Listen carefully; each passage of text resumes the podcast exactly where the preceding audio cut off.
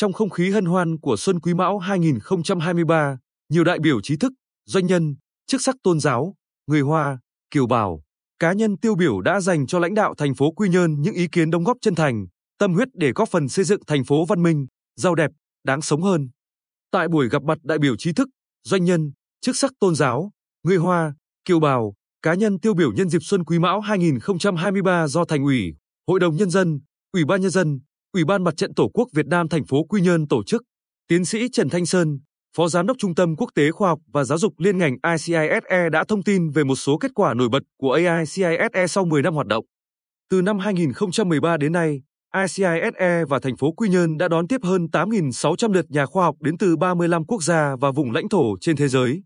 Tiến sĩ Trần Thanh Sơn nhấn mạnh, chúng tôi rất mong lãnh đạo thành phố Quy Nhơn cũng sẽ cùng trung tâm xây dựng hình ảnh tiền phong Quy Nhơn trở thành điểm đến của các nhà khoa học, điểm đến của du lịch khoa học. Đây sẽ là điểm đặc sắc của thành phố mà không một thành phố nào ở Việt Nam và trong khu vực Đông Nam Á có. Năm 2023, nhân kỷ niệm 10 năm thành lập Trung tâm ICISE và 30 năm gặp gỡ Việt Nam 1993-2023, Trung tâm dự kiến đón tiếp khoảng 4 đến 5 giáo sư đạt giải Nobel. Trung tâm đang nhờ các kiến trúc sư tham vấn để có thể làm một con đường Nobel. Đây là công trình đặc biệt, có thể không đem đến lợi ích kinh tế trực tiếp trước mắt nhưng sẽ mang về những giá trị mà không thể mua được bằng tiền. Năm 2022, thành phố Quy Nhơn là một trong 6 trung tâm có sự phục hồi du lịch lớn nhất cả nước. Điều này cho thấy nỗ lực lớn của lãnh đạo thành phố, các thành phần kinh tế, nhân dân chung tay để xây dựng Quy Nhơn trở thành điểm đến hấp dẫn, thân thiện và có những đặc sắc riêng. Để thành phố tiếp tục là điểm đến hấp dẫn trên bản đồ du lịch, ông Nguyễn Phạm Kiên Trung, Phó Chủ tịch Hiệp hội Du lịch tỉnh, cho rằng thành phố Quy Nhơn cần giữ gìn, xây dựng môi trường thật sự bình yên, an lành và an ninh. Du lịch biển hiện là hướng đi chiến lược của thành phố Quy Nhơn. Các xã bán đảo là nơi tập trung đông khách du lịch. Song, vấn đề thu gom và xử lý rác thải còn gặp nhiều khó khăn vì những hạn chế về vị trí địa lý, ngân sách. Ông Trung mong lãnh đạo thành phố quan tâm đến phương án xử lý rác thải theo hướng hiện đại.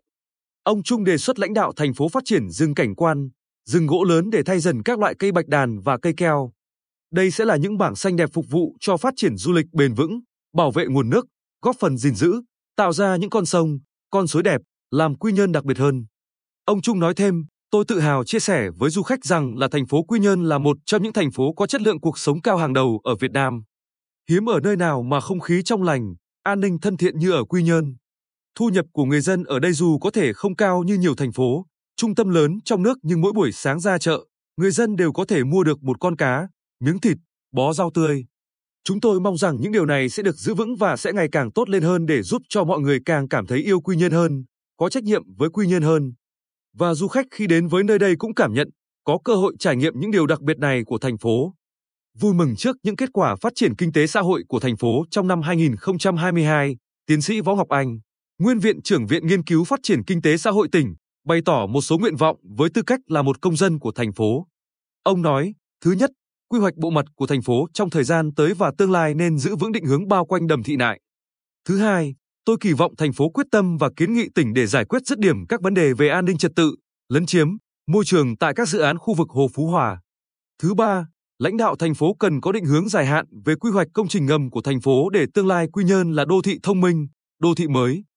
Khẳng định tiếp tục vun đắp mối quan hệ hữu nghị giữa thành phố Quy Nhơn và quận Gyeongsan thành phố Seoul, Hàn Quốc, ông Yoon Seong-bae, Giám đốc Văn phòng Thường trực quận San cho biết, những công việc, dự án mà Văn phòng Thường trực quận San và Viện Ngôn ngữ Sejong Quy Nhơn đã và đang triển khai sẽ ngày càng phát triển hơn nữa trong năm 2023. Chẳng hạn như dự án trao đổi sinh viên với trường đại học Nữ Súc Beong, Bệnh viện Trường đại học Sun Chun Hyang. Văn phòng sẽ xúc tiến dự án với Trường Đại học Quốc gia cho On để duy trì dự án nhà Hanbok, góp phần vào phát triển tài nguyên du lịch, quảng bá du lịch tại thành phố Quy Nhơn. Ông Yoon Seong Be chia sẻ, đang nỗ lực xây dựng một gia đình Hàn Việt, cũng là một công dân của thành phố Quy Nhơn với 5 năm sinh sống tại đây, tôi đang quyết tâm triển khai những dự án góp phần xây dựng thành phố. Tôi tin rằng Quy Nhơn sẽ phát triển thành thành phố du lịch nổi tiếng của thế giới và trở thành một trong những thành phố du lịch của Việt Nam đón nhiều khách du lịch Hàn Quốc nhất.